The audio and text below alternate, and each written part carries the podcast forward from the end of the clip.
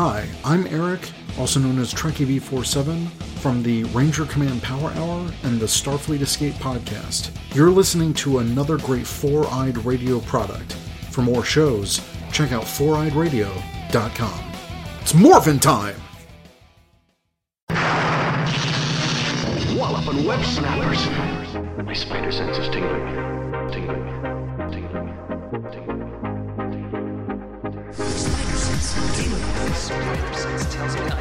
Some trouble. My spider sense is picking up trouble.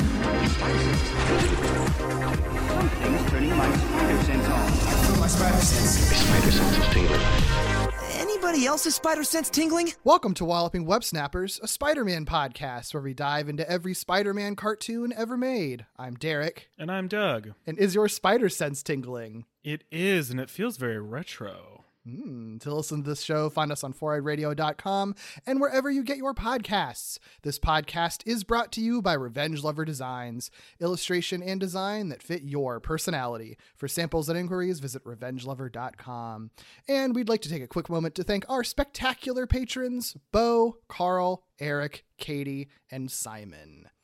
Speaking of patrons, Uh huh. which means speaking of Patreon, Oh, we're doing something pretty cool this week because we're releasing three of our Patreon bonus episodes. Whoa. For everyone. Yeah, yeah, yeah. Common thread is that all three of these Spider Bite mini episodes are all covering classic comics from the 60s. Uh, the ones by Stan Lee, Steve Ditko, and John Romita Sr., the ones who made Spider Man what he is today. And uh, it's three really fun comic uh, comics arcs we're looking at. It's uh, Spidey Goes Hollywood, the Green Goblin Unmasked arc, and the Spider Man No More arc, which all of those I feel like should sound familiar for one way or another. I would think so. people. Yeah. Yeah. yeah. If you want to know the issues we're talking about, I think we probably mentioned them in the those Patreon episodes, but they'll also be in the show notes if you want to like read along. If you've never read these older comics or ha- want to revisit them, it's a great opportunity to do it. And I think we have some fun conversations. Um, these are originally from back in May and June of 2021, which not that long ago, but you know, long enough ago. I think our audio quality was different in those episodes. So you can Probably. hear how much better we've gotten, which is I was going to say, it's always getting better.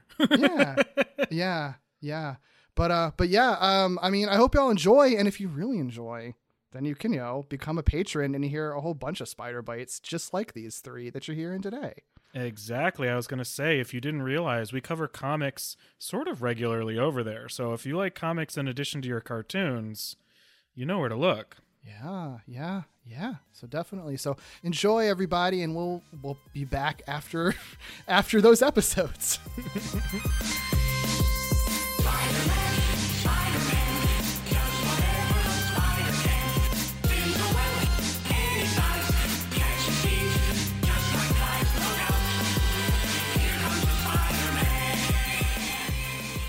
We are talking today. I think we're doing something today we've never really done before, where we're talking about just one singular issue of a comic, right? I don't feel like we've done that before. We haven't, but I think it makes sense because it's also a very classic issue. Yeah. And those back in the day, they were more self contained per issue, and more stuff was in each issue because there was a lot of words and Oh, writing yeah. in it. Yep. Pre pre like deconstructed comics. Yep, So yep. That is one of those things that every time I go back to read comics from the 60s, uh, I'm always like, oh, that's right. This is going to take me at least twice as long to read as a comic that I bought new at the shop uh, just the other day. You know, it's so funny. Um, ex- except they were much cheaper, even comparatively Well, with inflation. Yeah, so yep, yep, yep, yep. So what we are what we are reading today, uh, just so you all know, if you wanted to go back and and read it before we talk about it, is the Amazing Spider-Man issue fourteen, uh, which is interesting for a couple of reasons. One, it just so happens to be the introduction of a character that goes on to be an iconic Spider-Man and comics character, uh, the Green Goblin. But the the the actual thing that prompted us to read this isn't even that. Funny enough, nothing to do with Green Goblin whatsoever. Nope, actually, Nope. But it, it you know, but you know, it, it ended up being a fun coincidence that it happened to be his introduction. The reason we're we're reading this is because we just watched an episode recently of Spider-Man and His Amazing Friends that's clearly inspired by this issue. Uh, it's like one of those stories that I I keep sort of being delighted by where I'm like, "Oh man, this story was told in the first couple years and they're still sort of retelling it or they're still inspired by it, you know? So this would have been an episode of Amazing Friends like 20 years later where they were like, "Hey, remember that time when and here you go, uh, that guy tried to put Spider-Man into a movie?" like, Yeah. You know, and I feel like because Spider-Man and Peter Parker are who they are, the sort of story of somebody trying to uh, give Spider-Man a what should be an obviously suspicious job opportunity, uh, but for lucrative, uh, for you know, for lucrative reasons, uh, never seems to go away. So I think it's it's sort of like a fun fun issue to read as sort of the first opportunity or one of the first first moments like this, where it's like, you should have seen through this, buddy. It is, yeah. I think it's funny having just watched the Amazing Friends version of this of this comic, like what things are the through lines, like what continues, yeah. and then what what you know what what's expanded on, and then what's just like left out completely. Yeah, because it's not Um, one for one. It's very obviously just like, Yeah. hey, remember that time Spider Man went to Hollywood? And they were like, yeah, that was fun. And they took pieces from this story and included them, but it's not. I mean, the villain isn't even the same. That the Yeah. Amazing Friends uses Mysterio, um, and this uses the Green Goblin. So Yeah, and even other ones like I know that you know Ultimate Spider-Man, the the comic, not the cartoon. I'm sure the cartoon probably does a version of this too, to be honest. But um, the uh, the comic Ultimate Spider-Man has an entire Hollywood arc that is also about Oh, wow. the Spider-Man movie, and I think Doc Ock is the main villain in that one. I don't remember much about it though. mm, Um, okay, Yeah, but you know, like yeah, it's it has been done a lot, but I don't know if this exact if if like this exact structure of like who the villain is and everything has really been continued. And I think maybe because like other villains make more sense in the context and there's more room to expand upon that idea of Spider-Man being duped to be in a movie that's actually going to kill him. Like well, later on Yeah. it's expanded upon more because this book barely touches on that. in like retrospect, yeah, there are other villains that make way more sense. But like in this case, like it's a brand new villain, so it's just like, Yeah. yeah, okay, I guess it would be this weird costume guy. yeah.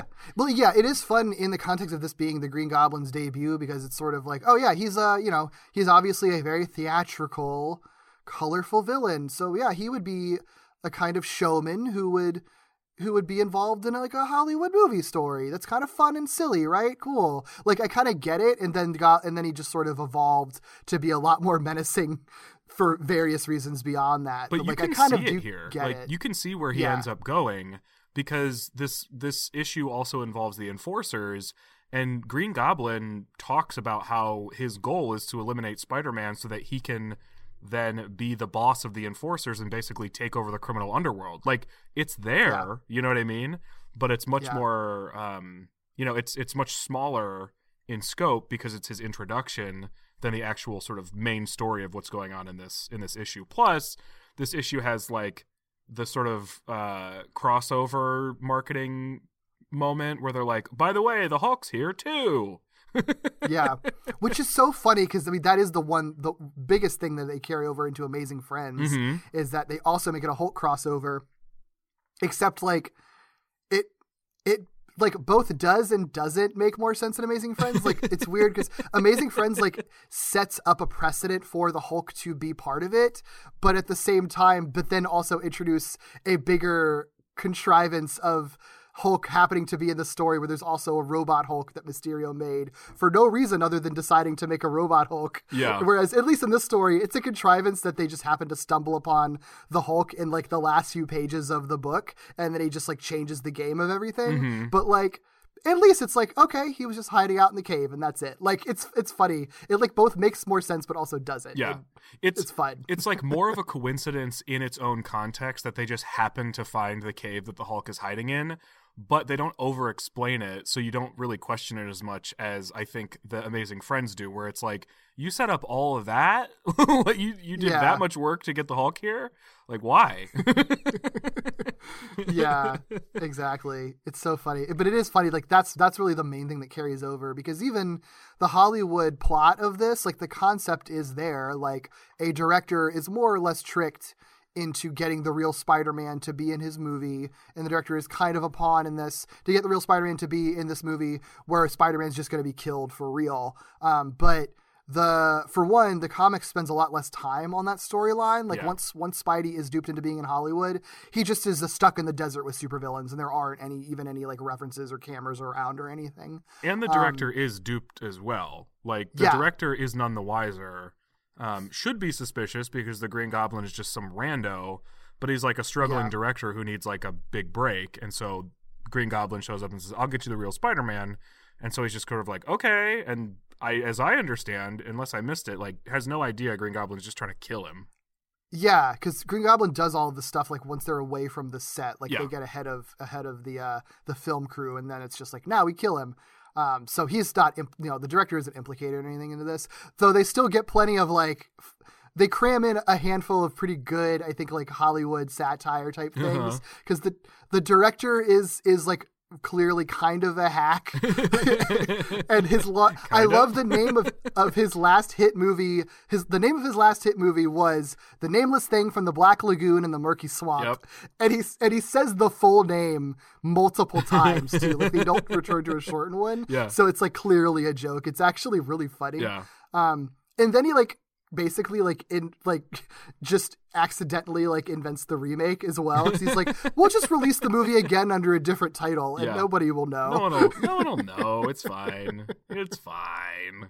It's like, well, that's just that's exactly what people Yeah. complain about Hollywood now too. good- it's that hasn't changed. Good for you. Look, remakes have always existed, everybody. They've Yeah, always yeah, existed. Yeah, absolutely. Everybody stop. Adaptations of books have always existed, and people well. have It's always hated new. it. So you're not even doing anything new. um, you know what's funny though is I still feel like, and maybe it's just based purely on screen time or page time or whatever, um, just how much time is dedicated to the actual character. I still end up finding Stan Blockbuster to be more sympathetic, even though he's aware of what's going on and is complicit in trying to kill Spider-Man. I still find him more sympathetic, or I I find him a more enjoyable character than I do. What is his name? BJ in this one. Yeah, And I think it's I don't know why that is because Stan Blockbuster knows exactly what's going on and doesn't stop Mm-hmm. it. I think he. To be fair, Stan Blockbuster is also like repeatedly threatened. That's true. Like th- his life is repeatedly threatened, like many times. That's true. So The director in the comic isn't. He's just sort of like capitalizing on on something he's not asking enough questions about whereas Stan Yeah. Blockbuster is like, "Please don't kill me and take away everything." yeah, exactly, exactly. Fair. Good point. That's probably what makes him more sympathetic. yeah, yeah. And this guy can just like continue on with his film career after it's over. He's like, I'm gonna make a, a movie about the Hulk now because the Hulk's in the desert. It's oh like, my gosh. just gets to do it. Gets off scot free. Yeah, can we talk about how this director offered Peter Parker fifty thousand 1964 dollars, dude. um, and then didn't Yep. pay him anything more than it cost Peter to like get home on a bus with some change? I was Yep. so mad. I was like, "This son of a bitch!" like, Yeah. Yep. Yep. Yep. So much money. That is so much money. Yeah, that's huge. yeah.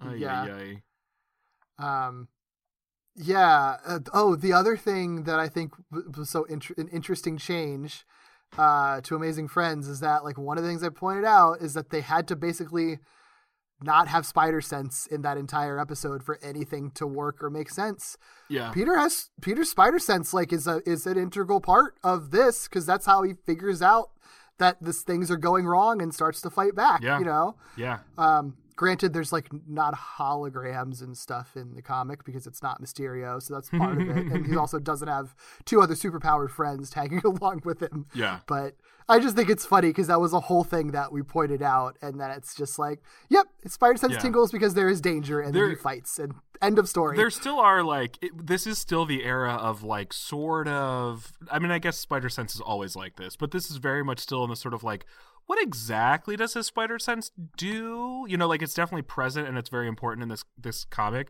but what i thought was Yeah. particularly funny about how it functions in this issue is that it goes off and lets him know that the actor who's already punched him is actually a bad guy not just an actor who punched him do you know what i mean is so specific. yeah, I it's didn't like really think about it's that. like oh, my spider sense has alerted me to the fact that you are evil. it's very nuanced. so funny.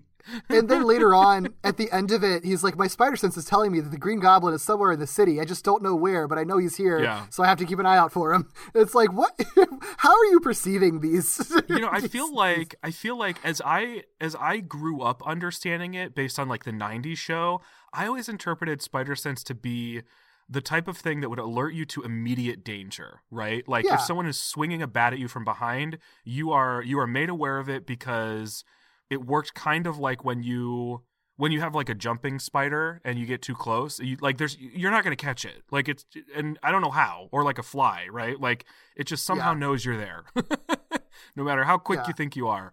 But i feel like in the early days it was just sort of um it was almost like a sixth sense that wasn't activated so much as it was just ever present. And so like yeah, it's it's interesting to see them figure out uh, or sort of like tweak it in ways to be like, oh, okay, so it's you, you know that like Betty Brant and Aunt May are nearby, um, but you probably just have that general sense of like who is nearby and how much like how many people are nearby, almost like a daredevilish power.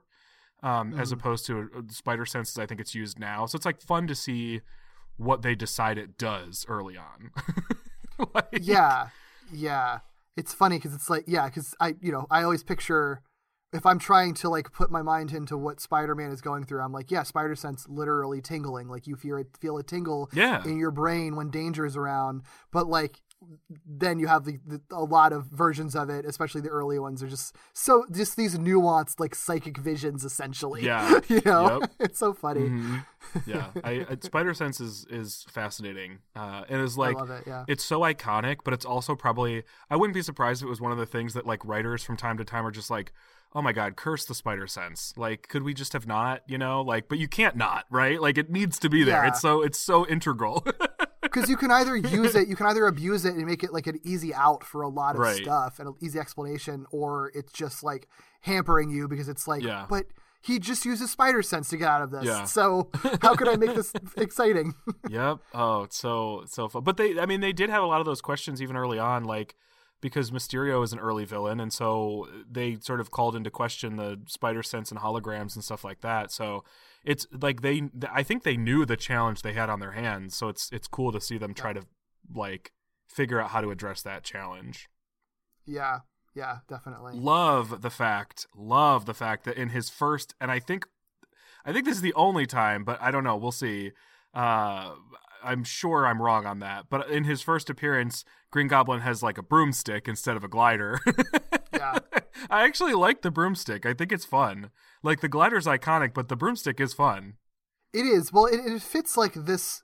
If, like I said, they're introducing him as like this theatrical, like fun kind of, co- like clowny type villain who's just like secretly menacing. Yeah. So the broomstick makes a lot of sense. Like I'm a goblin. I ride a broomstick like a witch does. Yeah. Ha ha ha. You know. it's all sort of halloweeny isn't it yeah Like- Yeah.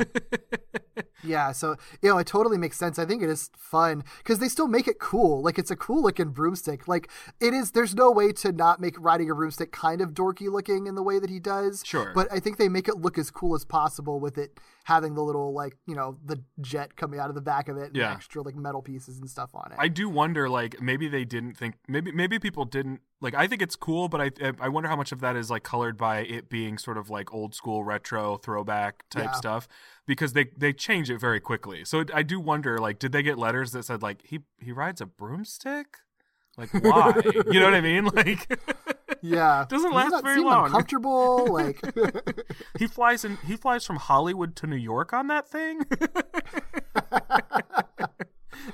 Oh man. they do incorporate the bus uh the bus bit like that is that's coming from the comic a little bit the fact that they're Yeah. taking a bus from new york to hollywood or vice versa instead of an actual plane that's a thing that's in both the comic and amazing friends Love that. for different Yeah. reasons but same sentiment The element is still there because that's Yeah. a long bus ride. oh ride. my gosh yep yep Yeah.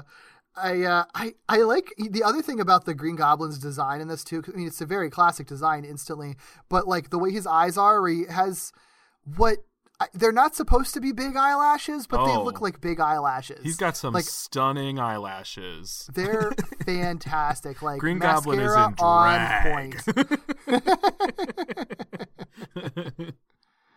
yeah, it's great. It's uh, very glamorous. I dig Oh it. Oh yes, oh yes.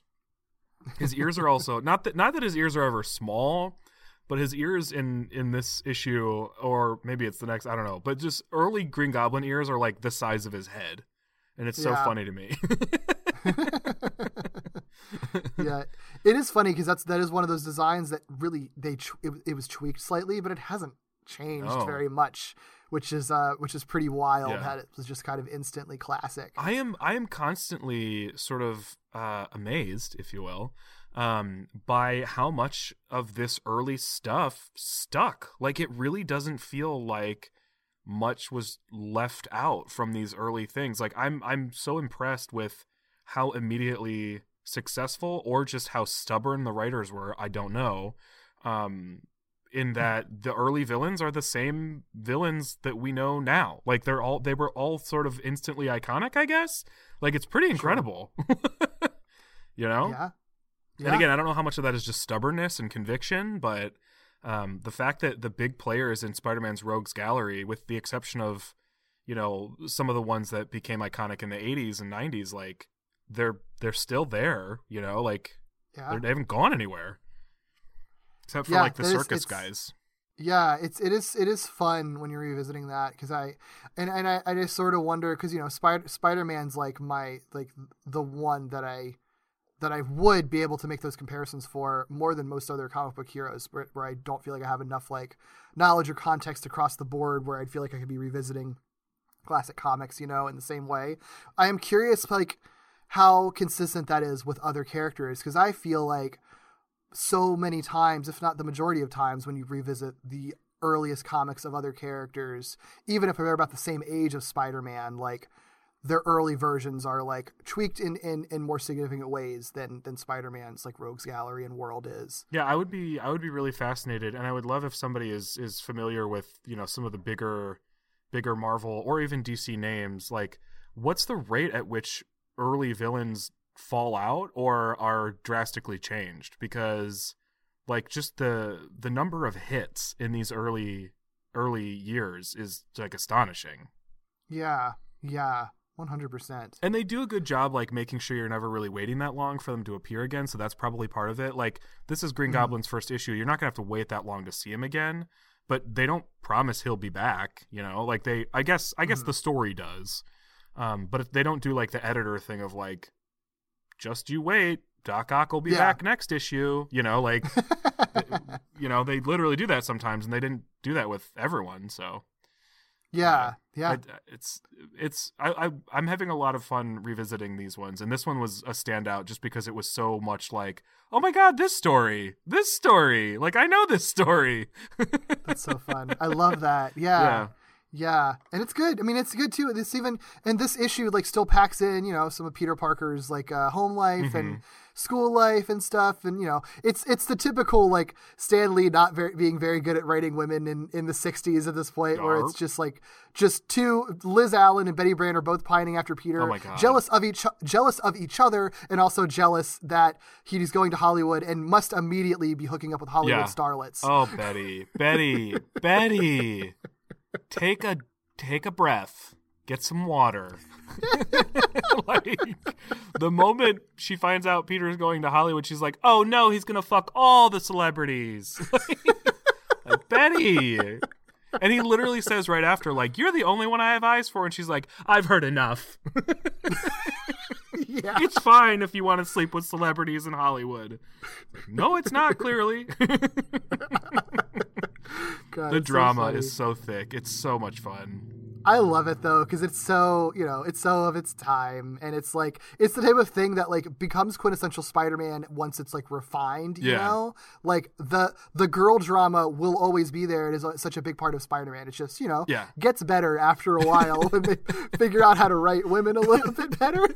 you know what's funny too is like this is unrelated to this specific issue, but I've I've gotten to the point now where Peter's in college, and it's so funny Nice. because you're introduced to Gwen Stacy, and she's literally just doing the same thing. Like they've introduced a third girl, like they they sort of like figured out a way to to sort of reduce um the not reduce the impact of, but like kind of kind of uh move forward Betty and Liz um so that you know you're not seeing the exact same thing with them over and over. But then they introduce Gwen, and you're like, but she's doing the same thing. Like, Peter's mysterious. He doesn't talk to anybody. Everyone thinks he's a jerk except the one hottest girl in class. Like it's just like Stan, Stan, try literally anything else. Funny. oh man. They figure it out. It's it is it is I don't know if Stan ever figures it out, but in general, Yeah, Marvel Marvel in general figures it out eventually. yeah, for sure. And it, you know, it's all so fundamental to what sort of shapes Spider-Man that I would never want that you know, don't Yeah. can't you can't wish it away. Like yeah, yeah, of course. Of course. And it is still fun to revisit. It's not like it's cringy reading it now. It's just like, oh, y'all were so young. yeah. Yeah, no, it's You not just- it's not cringy not so much as it's just like so melodramatic, which is in part, you know, due to just when it was written, but certainly Yeah, in part to who was writing it as well. Yeah. And they yeah. weren't even They- shy about that. They loved the fact that they were writing a soap opera superhero. Mhm. They loved it. Absolutely. yeah, yeah.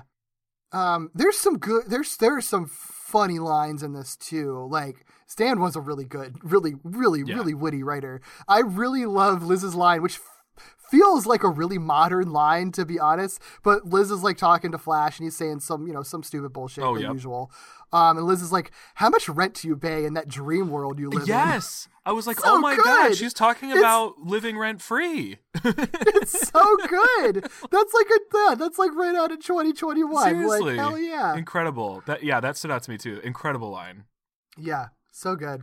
She also goes on like a mini sort of rant towards Flash about how like it's not the meatheads who run the world, it's the eggheads. And I was like, this is funny. Like I'm really and then there's like two people who are presumably Flash's friends who like their sh- like their worldview is shooketh by Liz Allen saying this because they're like, oh my god, she's right.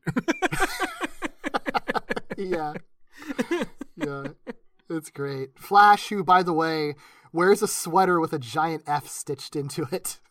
It, some uh, was was that a thing? that a thing you would do as a senior in high school? Be like, my name is Doug, so I'm gonna get a sweater with a big D on it. It's like one of those things where like you would see it in comics and cartoons, like like Archie comics would have like characters with big letters on them. You know, like I guess but I guess it just was like a because thing in everybody looks cartoons, the but same, or what? that that might be the case. You know, I don't I don't think people ever actually dressed like that in, when they were eighteen. I'm gonna ask someone. I'm gonna ask uh, my parents. They would. They might know. they're a little. They're a little too young, uh, based on when this came out. I think. I think you know they're about the same age as these comics, but uh, maybe they'll have some insight. I'll ask my grandma. That's who I'll ask. It's fun. Tell me about sweaters with letters on them. No, no, no. Just one letter. Not a Letterman's jacket. No, no, no, no, no. Oh, I also appreciated Spidey breaking out of Montana's ropes with my power of chest expansion. yeah. What? You know, Why can't you just say you're strong? Why present it as a unique power to you?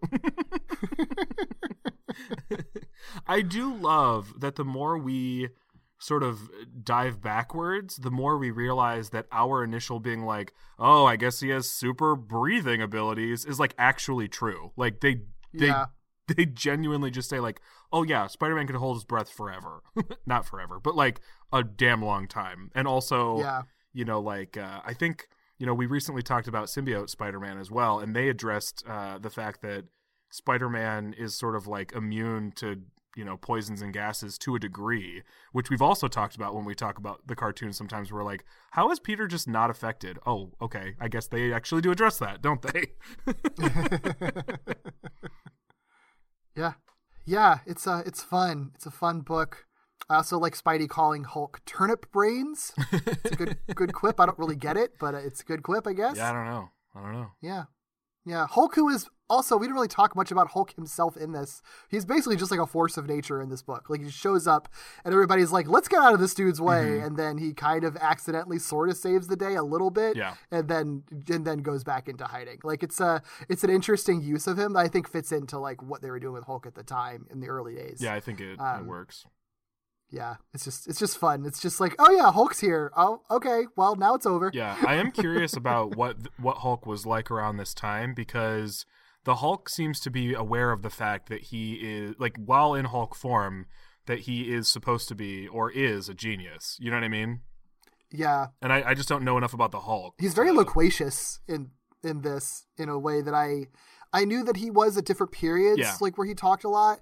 I didn't realize that he was like this early in the comics. Um, I didn't so either, but I guess if I think about it, he's carrying his own title. So I and he's he's trying to be alone a lot. So maybe that's part of it. Where Yeah, it's that makes like sense. he's got to say something. We got to fill half this panel with words because that's what we do. Good point. Good point. they could have been pioneers and included only seven words per page. yeah, yeah. Uh, well, I I think it's fun. It's it's fun to dive back into these, especially when it's one that you're sort of like seeing carried out over decades of storytelling. So this was like a particularly fun. We'll have to we'll have to dip into other like single issues, especially from the early ones, because like you said, they are self-contained stories. Like you don't need to read an entire arc to get the story, Yeah. uh, as opposed to what you're probably used to reading now, uh, if not Yeah. ubiquitously reading now. Yeah, one hundred percent. I think it's really fun. I, I definitely want to do more of that too because there's a lot, you know, that I probably haven't read in years and years and years, or maybe never even like got to from the early days. So I, I would I'd be down for that. I think, and, and there is so much to mine from them. Yeah. And you get stuff like this where it- it's a story where it's like, okay, you know, you had a little a little germ or gem of a little story that has just been sort that's just sort of evolved and changed and grown in different ways as it's been adapted Yeah. In other versions you know like the the idea of like spidey goes to hollywood is such an easy ingenious clever idea and it's fun to see the original iteration of that Yeah. you know Totally. Totally.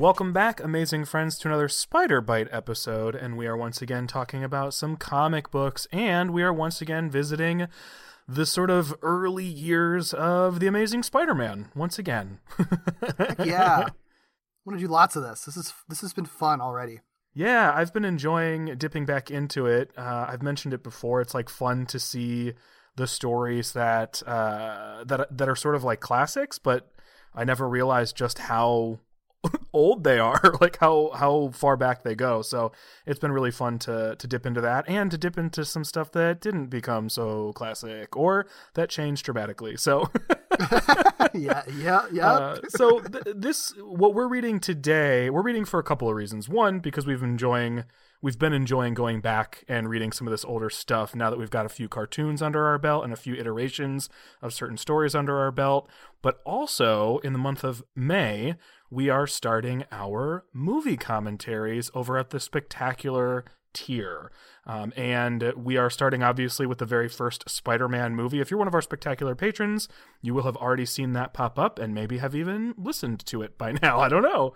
Um, but uh, we figured it might be fun to revisit certain comic book arcs or issues that sort of coincide with or thematically match up with those. Just, you know, to get a fuller picture. yeah because they're full of full of i mean obvi- they're every spider-man thing is full of references but the movies especially especially Yeah. especially the original trilogy movies are pulled a lot from classic comics so there's definitely a lot of material to mine uh like here yeah especially. yeah. So what we're reading today we're reading or we read what we're talking about today are three issues. Uh, we are reading the amazing spider-man issue 37 and 39 and 40 and the reason we are reading those or talking about those is because issue 37 is the first appearance of norman osborn just civilian mode. And then 39 and 40 are the big reveals about the Green Goblin, who's been appearing in the comic uh, for I think a couple years at this point.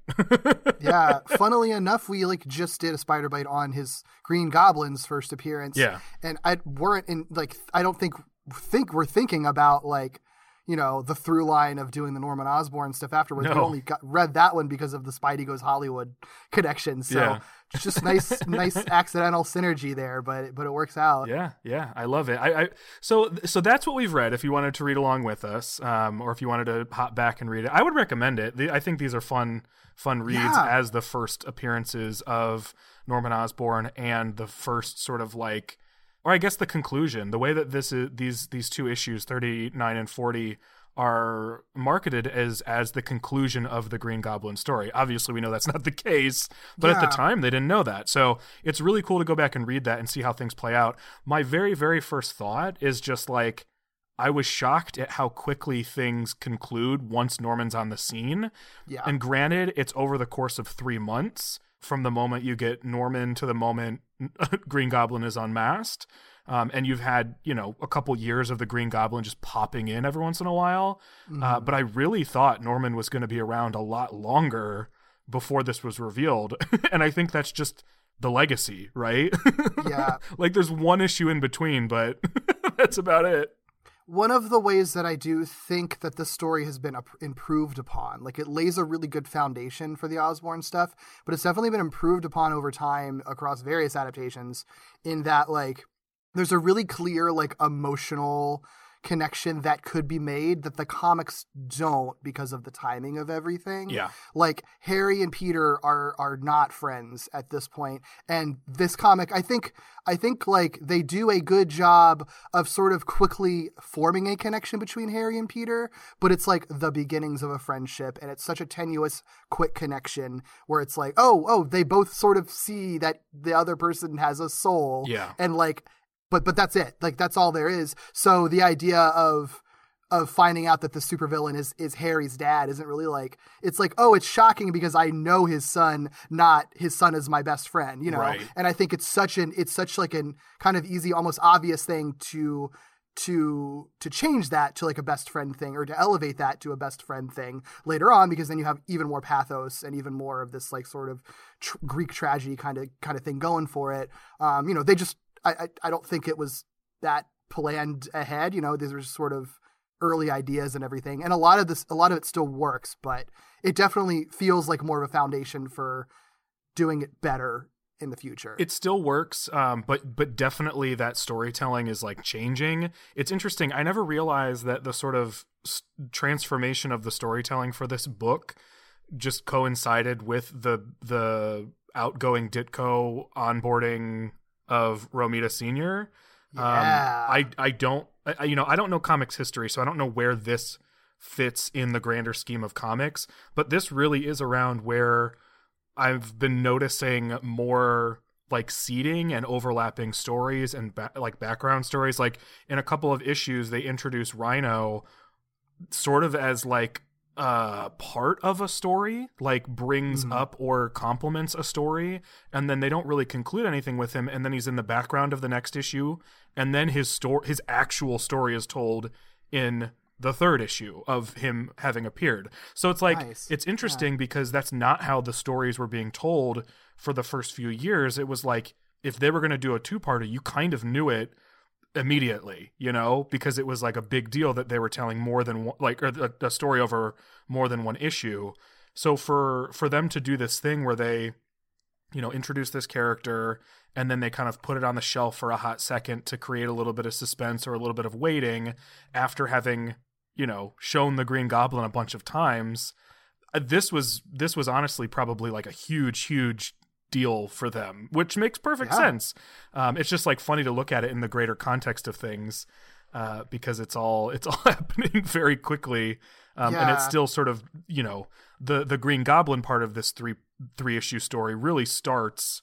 Uh, at the beginning of 39 and ends at 40 like it's not Yeah. you know it's there's no hint of him really in in 37 yeah well it, it, it is you know and it is interesting because you mentioned like the ditko romita thing and it, it i i'd kind of forgotten that this is where the the ditko to romita transition happens like it's over these issues Mm-hmm. and it is funny because like it's it is it does feel like an interesting marked difference between 35 and then 39 i think like it's it's sort of subtle but i guess because of like it's funny because knowing where romita's art goes later on and he sort of definitely like f- finds his own sort of style and everything like at this point it does feel like he's trying to still match a little bit of the ditko style even with his own style you know Yeah. but like there's definitely a different vibe to romita's art and then the way that it's written as a result of that because like everyone's smiling a little bit more in Romita's art. People are less, people are a little more toned down because no one's just like Yeah. has scowls on their faces all the time. Everyone's a little so funny, like, softer, a little rounder, a little more youthful.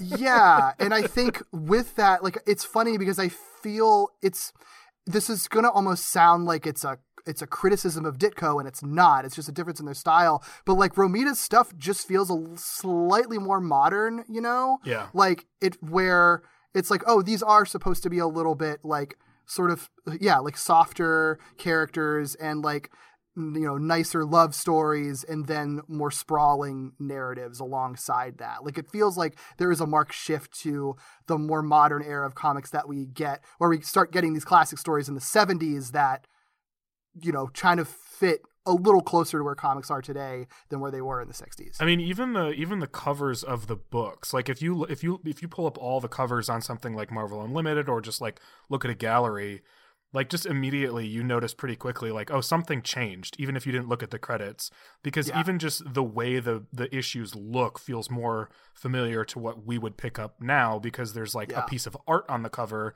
as opposed to like an introduction to the story on the cover, you know.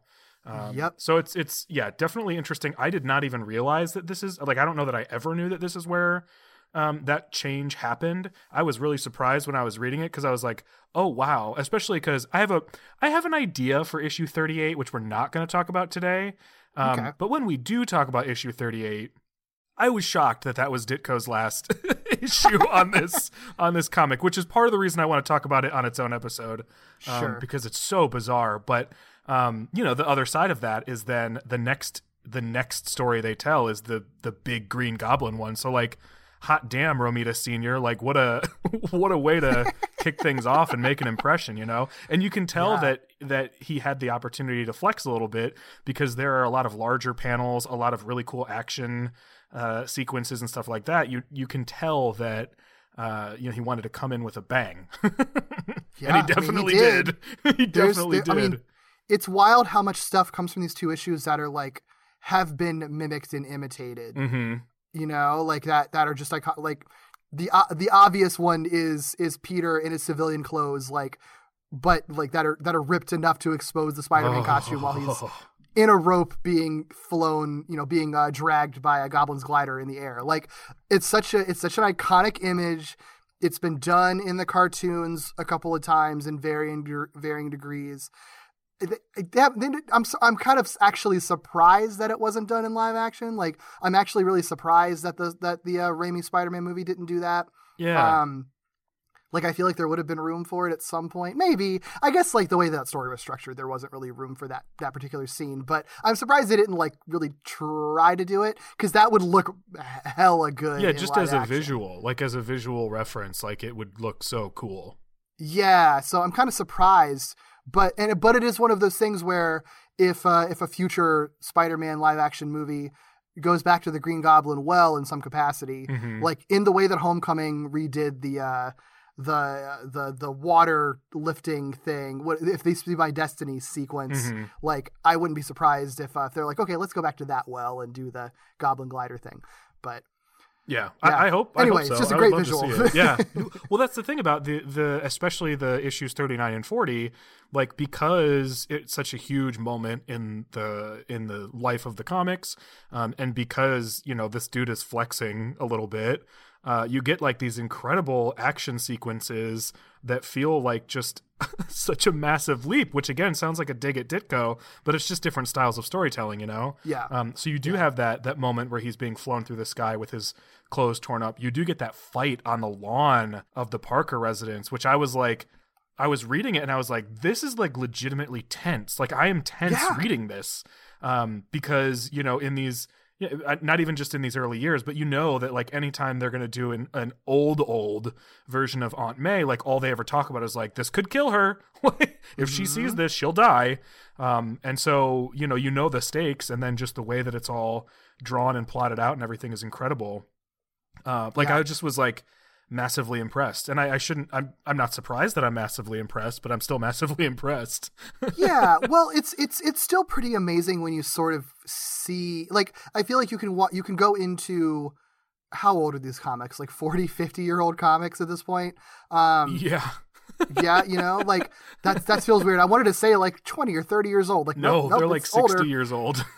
that's oh my god Ugh, i hate that um Just imagine being a Batman fan. They're like coming on. They're coming up on hundred years. Woof. Um, no, I guess you you have certain expectations when you read comics that you know are older, and it's sort of like, oh yeah, these are the early days. Yeah. These are going to be different type, different types of storytelling because storytelling was different at the time, and the way that modern storytelling is, it's not that it's better, it's just that it's different because things evolve and people's sensibilities evolve. And so when you come into something and read something that like, oh, this just reads like a modern comic.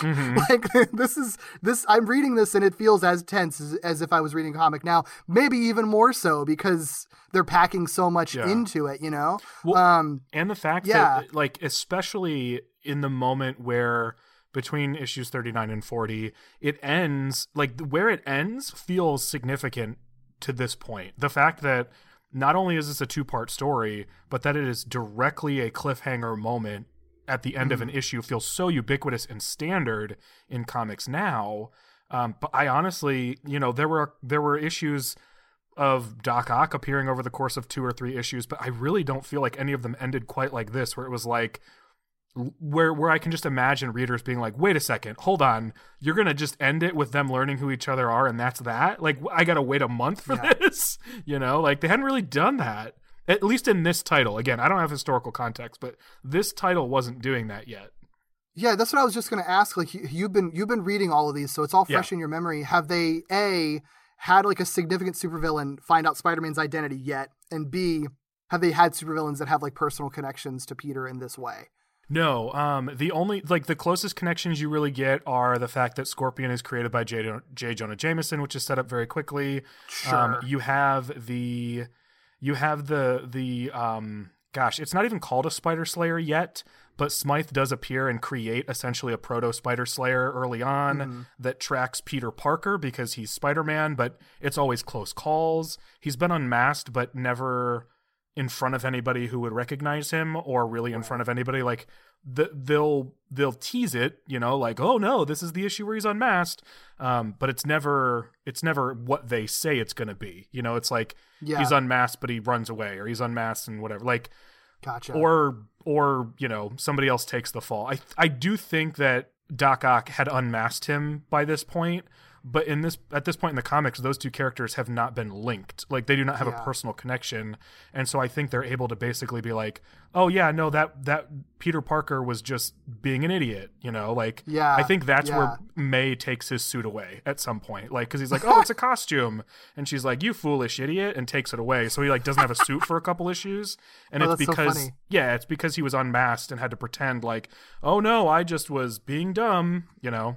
This is the first time where it's been done. It's like a big deal because it's like, Yeah. oh no, this bad guy unequivocally knows who I am. Which I will say, I was still surprised that Norman Osborn had not met Peter Parker before, like when this actually happens. Like he has to figure out. He sees that he's a kid. He sees his Yeah. face, but he still has to like follow him home to actually determine who he is. Which is like that's another thing that I think is improved upon later because you realize how how much how much more compelling it is if there is a relationship between Norman Osborn and Peter Parker pre him figuring out he's Spider-Man. Okay, yes, that that is very true, and I wouldn't disagree with that at all. But I will say, in this specific instance, it really works for the individual story they're telling because then you have Goblin following him home.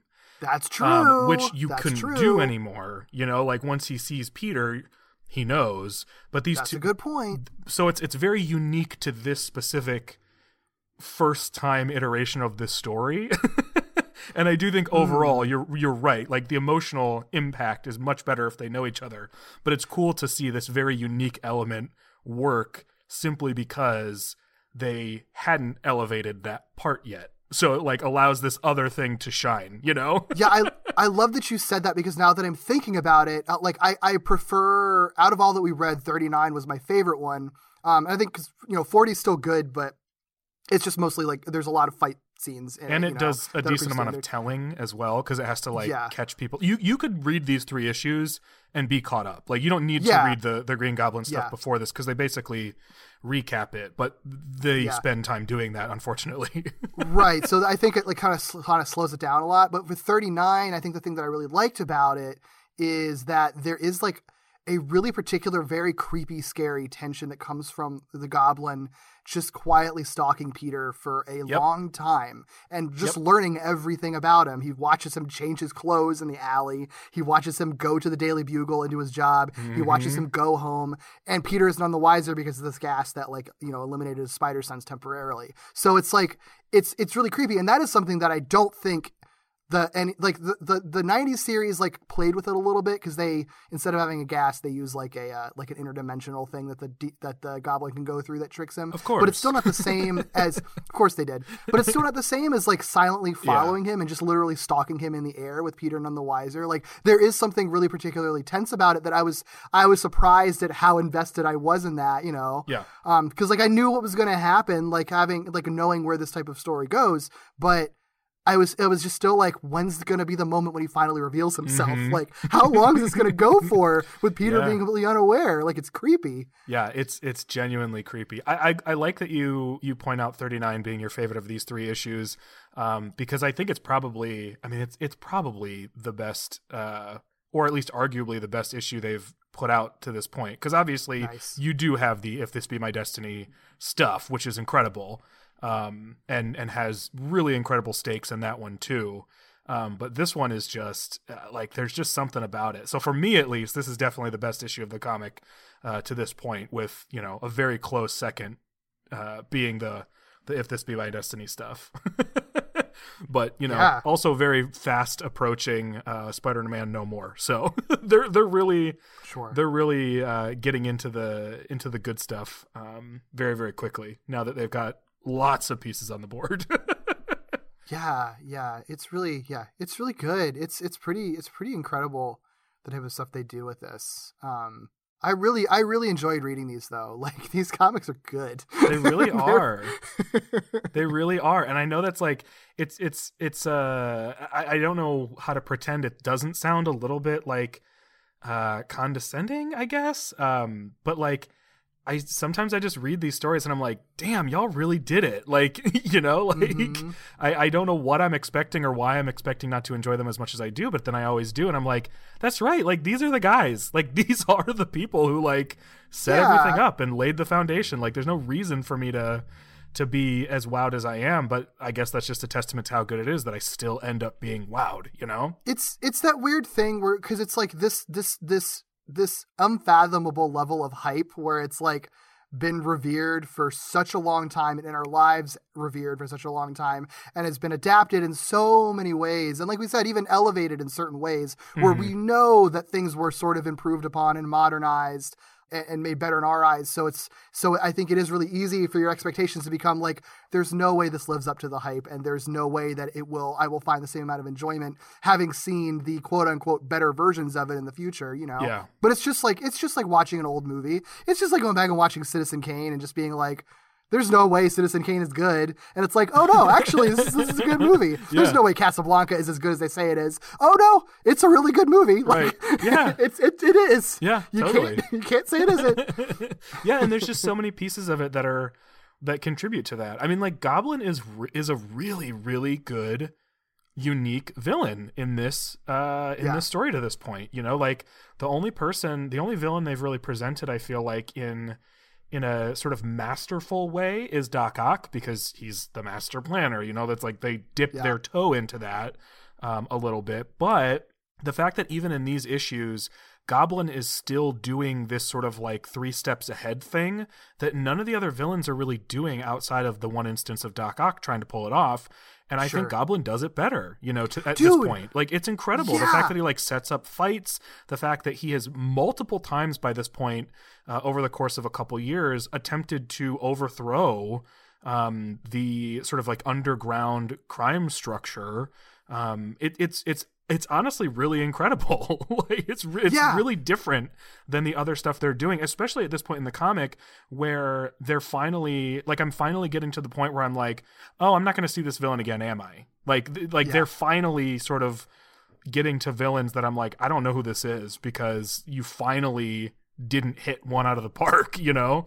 So for this to be happening right now after I got like trying to even think of the looter, you know what I mean? Like Oh, cool. exactly exactly exactly you know like it's just it's uh it's incredible like it, the goblin like i i get it like uh Yeah. you know and, and i i don't actually know how long it takes for him to come back but i can only imagine how hype people were when they were like oh shit that's not over like Yeah. thank Oh, god he's the guy that knows Peter Parker's identity. You know, like Mhm. he's the one that, that is that is the father of one of Peter Parker's classmates. Like that's Right. there's yeah, like the the the tension for when he inevitably comes back is Yep. is is outstanding. you know, especially compared to what they've set up.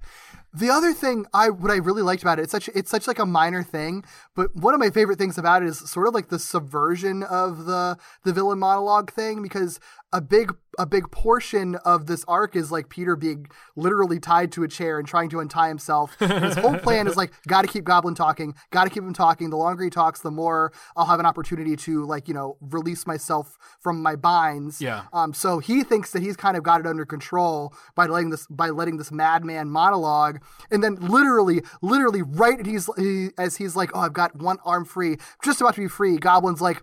Yeah, I don't want to fight you while you're tied up, so I'm going to release you anyway. And then it's like Yep. all of Peter's work down the drain. He was going to be released no matter what.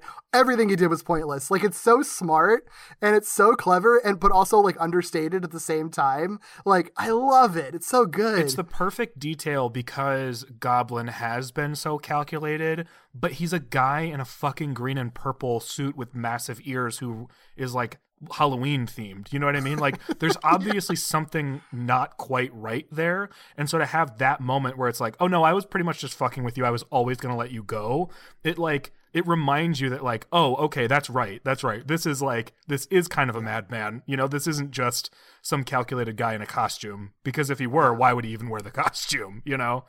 Um, so yeah, it, it's such a good detail, uh, and I, I I love the fact that even before that point, you have Peter Parker actively trying to goad Green Goblin into monologuing. You know, it's not it's Yeah. not exactly the same as the stereotypical villain who just volunteers too much without anybody prompting them. Um, so even before that sort of like table turn or that like twist or whatever, um, it's still like sort of different, which I like. Yeah. Also, in in that sequence, uh, when when they are sort of recapping all of his fights with the Green Goblin, Green Goblin basically has like the Amazing Friends Future Finder. Remember that thing? I Except it's like very explicitly like, oh, I can project mental images, which I'm like, you could have just let them be flashbacks. You didn't need that. Yeah. Yeah. But it's it's just funny because it's like Amazing Friends. It's like, why does he have this like weird technology that lets him see the future kind of and project it? And it's like, oh, I guess it kind of came from here, and then Amazing Friends just made it even weirder Yeah. than it was before. That sounds about right. yeah, um, it is cool to see that like most of his arsenal is like firmly established from the beginning. You know, Mhm. like what he uses in these in these issues is pretty much what he still uses in like a, a generally faithful, um, you know, version or or not even faithful because that implies obviously that you would do that, but just like it's still part of a standard Goblin uh depiction. is a lot of the same stuff that he's using here. yeah. And his, uh, I didn't, you know, I didn't realize. I always just assumed that like one issue he just shows up with the glider like after he's been gone for a while. But like they established that he's actually giving improvements uh, and upgrades to his broomstick that makes it more glider like so it's mm-hmm. closer to a glider but still different and smaller than what we that what we come to see later. And then i assume when he comes back you know whenever whenever the goblin res- resurfaces it'll be an, an, an even more upgraded glider that's just closer to his more modern one. But i didn't realize there was a sort of transition transition broomstick glider thing in this issue. Yeah, I mean like he does he does like appear just like with a new version, but it is sort of gradual if you're paying attention. And and and he one thing that's cool about Goblin as he keeps appearing uh, to this point is that he keeps sort of alluding to the fact that like I have to be patient, I have to wait, I have to like be better, I have to be stronger, like I can't let the same thing happen again, and that that's cool to see. And then you see it right here again where he says like I've made more upgrades and I've waited long enough, like now's the time. Like it's just I don't know, it's cool, and I and I I really would love to know, you know, what somebody who was reading it at the time like w- like i just i'm sure i can find it if i read through the letters and you know found you know i'm sure people wrote about it and stuff but i, I just wish i could like eavesdrop on conversations people had about this character you know at the time like, Yeah, like i just want to know what they thought obviously it was a hit like the amount of investment they're putting in to this character i don't think they would if they didn't feel confident that this was you know uh, a big deal and it is you know Yeah. uh, but I just wish I could hear the actual sort of like reader conversations. Like I would have loved to hear kids talking about it. I'd love to hear like adult comic readers at that point who'd been reading Batman for 20 years, you know, Yeah. like uh, longer than that actually. Like I would just love to hear those conversations so much.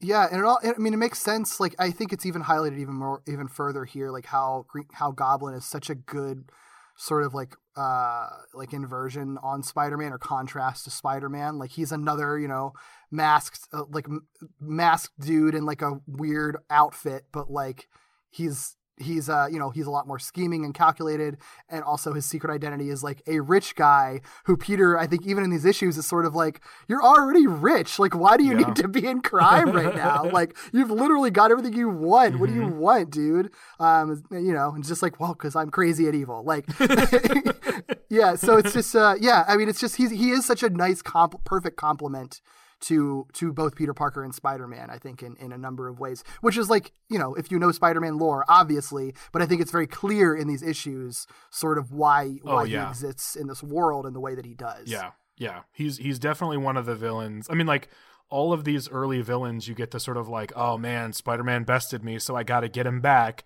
But you can feel how obsessed Goblin is and affected Goblin is. Uh, and how in denial Goblin is about their previous Yeah. interactions, whereas other villains are just like, "Ah, he got me, so I got to get him back." You know, like Yeah. Goblin can't even say he got me. Yeah, it's like it was an accident. Well, you had help. Well, that doesn't count. that wasn't real. Like it's yeah, it's so funny the way that he rationalizes Yeah, it's great. It's the perfect formula. Like it, I just I get it. I really do get it, and I'm so glad that I I read these uh, because it's such a good such a good primer. Honestly, like it, which is weird to say because I obviously am more familiar with where everything ends up and what ends up being the sort of more common canon. Uh, of things, or or the understood canon of things, because this is obviously part of the canon of things. But like, Sure. um it's just i don't know it's like it's just like a cool thing to go back and read and just sort of like have a stronger foundation uh of things that lead to where it goes and and, and sort of see like exactly like ah this is why it it this is why it works so well. Not because not just because they elevated it but because it was good to begin with. Like they had the right pieces They really did. Yeah. Literally, the only thing I didn't like about these issues, like straight up, did not like unequivocally, uh, but no surprise, it's just like every single woman in these issues Yeah. was just a nightmare to read about. Yeah. We don't have to go down that rabbit, rabbit hole, really. We all know, like, the, the you know, how, how things kind of were, and we've sort of talked about it before. yeah i think Ev- I, every single female character is written horrifically in these issues. yeah i don't remember when we mentioned it but stan's still not gotten it at this point. All of his women are the same character. Although it is notable that like because you know these issues stand so well on their own that there are bigger storylines happening while this is happening one of them being that betty brant is missing you know like she has left and no one knows where she is which is mm-hmm. you know kind of an interesting thing to to bump into if you did decide to go back and read these out of context. You know you're like oh that's okay Where is Yeah. betty then like at least she has her own story. Her story is still like I Yeah. men Oh, well, yeah. deciding on my relationships with the men scares me, but she's got her own story, so that's something. yeah yeah yeah yeah no just Honestly, better, better, better than Gwen, who's just like, I hate Peter Parker, Yo. but he's enigmatic, and therefore I think I like him, but I hate him, but I like him. this is honestly this this moment like those those interactions in these issues is is probably the worst like of of the early Gwen Peter stuff because they're nasty like they are nasty to each other in these They few really episodes. are. and they really aren't that nasty to each other right before this or even right after this. Like it's so funny. Um, but for whatever reason in these moments and you know tense things are happening and when a lot's going on in Peter's life he lashes out especially in these early ones. But god they are they are mean to each other. They I, are that, really I wonder mean. if that's if if some of that has to do with the Ditko Romita transition because like the the end of Ditko's run, like everybody's so nasty to each other, and then Romita suddenly Gwen's like. But maybe maybe Peter's actually a sweetie. It's like- and it's like you just tried to slap him like literally last issue. Yeah. and then he like insult insulted you from there. Yeah. So I don't know. Yep. It's uh it's an interesting it, it's cool because, you know, coinciding with the Ditko to Romita transition, there's a lot of cool stuff changing in the stories. Um so it's like it just feels like all in the spirit of each other even though part of it is probably largely just t- like coincidental timing, right? Like I'm sure a lot of this was planned out ahead of time. It wasn't like, all right, we're switching people, so now let's change everything. Like this stuff was brewing, so it's kind of cool to get everything all at once. Yeah, it really and is. obviously, a lot of the pieces have not fallen into place yet. Betty is missing. Uh-huh. Gwen hates Peter Parker. Harry and Peter have only spoken to each other one on one for the first time. Uh, so yeah, it's it's it's interesting. Mary Jane is still probably ugly. I don't even know if she comes up in these, but that's firmly She does. This era. She does. She, she does. She's she's yeah. She's she's like sort of casually referenced a little bit, so that's still happening. Uh, yeah, yeah, yeah, yeah, yeah. But very, very fun stuff. Very cool stuff. Yeah. Definitely would recommend, at the very, very least, uh, if you listen to us talk about it and didn't read these, at the very least, read 39 and 40 because they are just genuinely really fun. Uh, They are. Really, really fun. 37 is just cool because Norman shows up. hmm Yeah, and there's a hilarious looking robot. Oh my gosh, we yeah we didn't really talk about 37 all that much because it's like it's mostly exposition. But Yeah, how yeah. funny is it that like the more advanced robot isn't the one that looks like a totally organic being? it's so Like the one that just straight up It's looks like an octopus. Yeah, that should be that that would be a massive accomplishment in 2021. Uh-huh. So funny. Wild, wild. but These good com- stuff. Comics, man. Comics are fun. Comics are good. Comics are cool and good. yep, really are.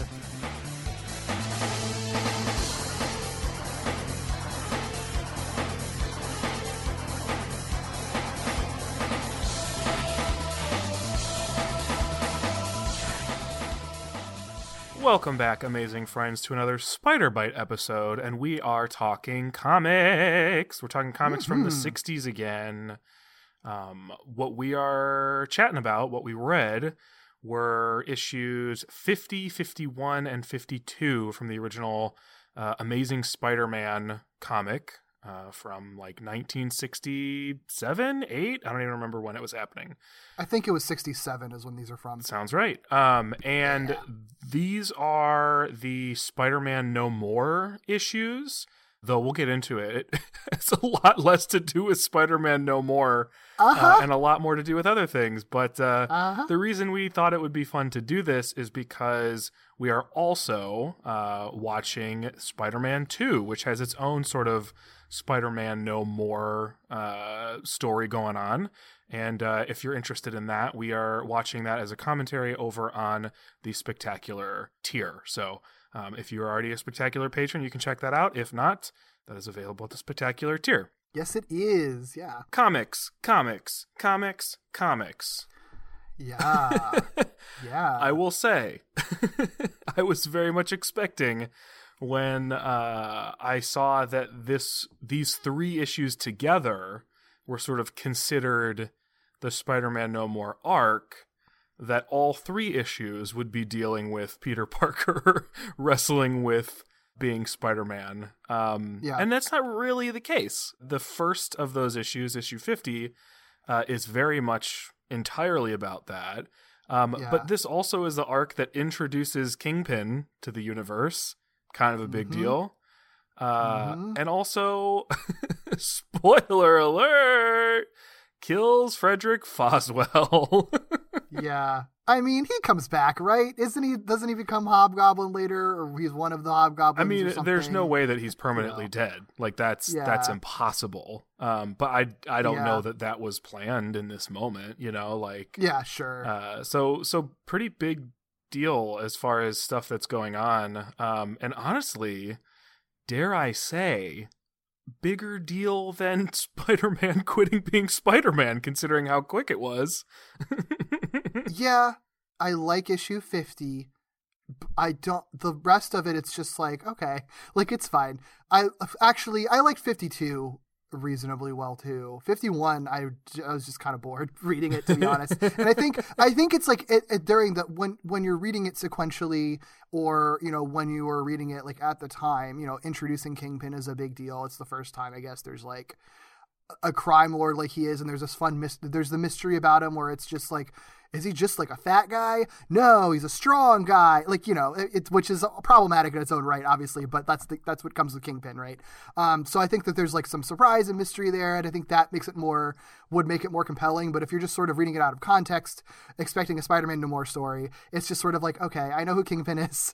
I've seen his deal. There's nothing new about him other than the fact that he has like an, uh, an a, a, a obliteration ray in his cane. Like that's the only thing that's not really quintessential kingpin that he has here.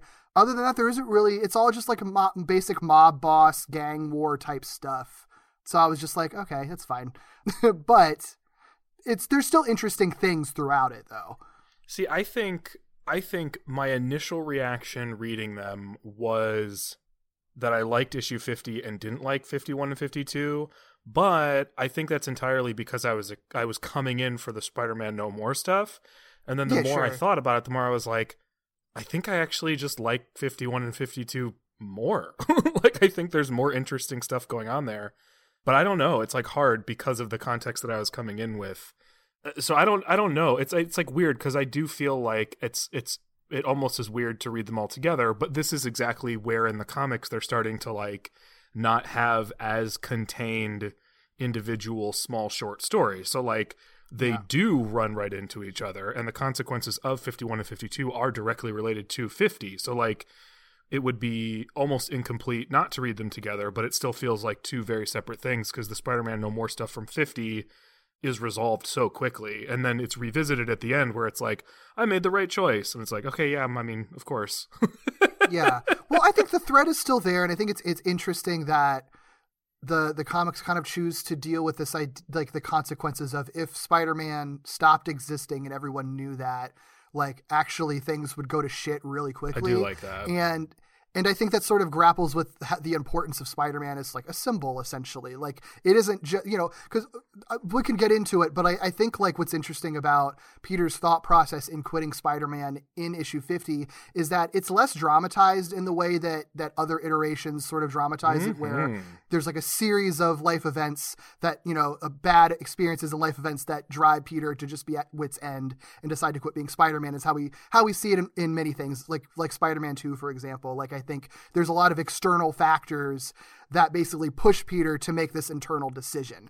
Um, in this comic, the initial comic, it's it's very much more like Peter almost has a revelation that like, wait, this is fucking insane what I'm doing right now. Like me being a costume vigilante, going out in the night and beating people up in a Spider-Man costume is clinically unhinged. Like this doesn't make sense.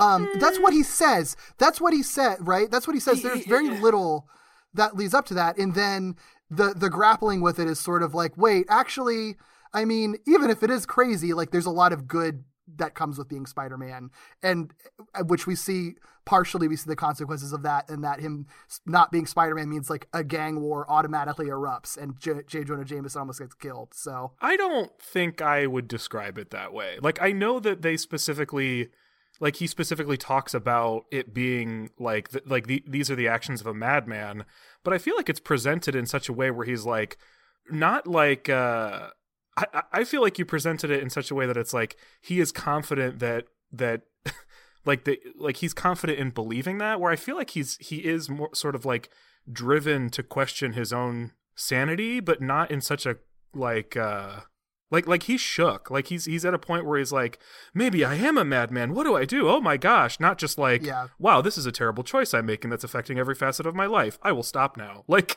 like like I feel like he I feel like he kind of quits in a panic, not in like a moment of calm Yeah. revelation. Well, yeah, no. I mean, I wasn't trying to present it like it was calm. Like it's still very much like, am I fucking insane? I am fucking insane. I'm gonna stop. Like that's not, yeah, like that's not a, that's not a night. That's not like a very calm, like Zen, like revelation about his life necessarily. It's just no. I, I agree with you. It's like it's more of a moment of panic and everything. Um, but it's just, I just think it's interesting that it's just so much less driven by like the relationships in his life. Like, you know? Yeah, no, Uh, totally. it's- I, I I was surprised by that too. I was expecting there to be more than just like the pressure of being hated, pretty much. Um, Yeah. is sort of like what's revisited here at the at the beginning of of and throughout issue fifty, and then it's revisited, you know, in the other issues. But like, really, like the big primary thing is like he's like tired of being hated, but then also because he is constantly hated and constantly criticized and constantly called a villain and a madman, that's where he sort of is like, maybe I am. Ah. Yeah. Yeah. I was surprised that that's kind of what it was. And there's a little bit of Aunt May was sick. Yeah, And, well, which she always is. I was going to say that's literally constant uh, in the 60s. Yeah. it's just like to the point where it's annoying. yeah. Uh, this is like her fourth heart attack or something. it's so.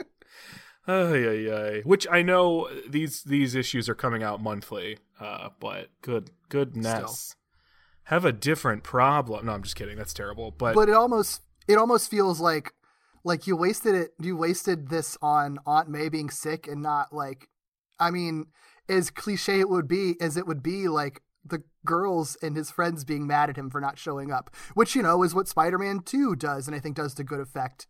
Like I you had the opportunity there and like they, they don't really deal with that in these issues. Like everybody's really nice to Peter and really likes him, and it's just like, oh yeah, I guess he won't show up. That's sad that you won't come, but that's fine. I still love you anyway, kind of thing.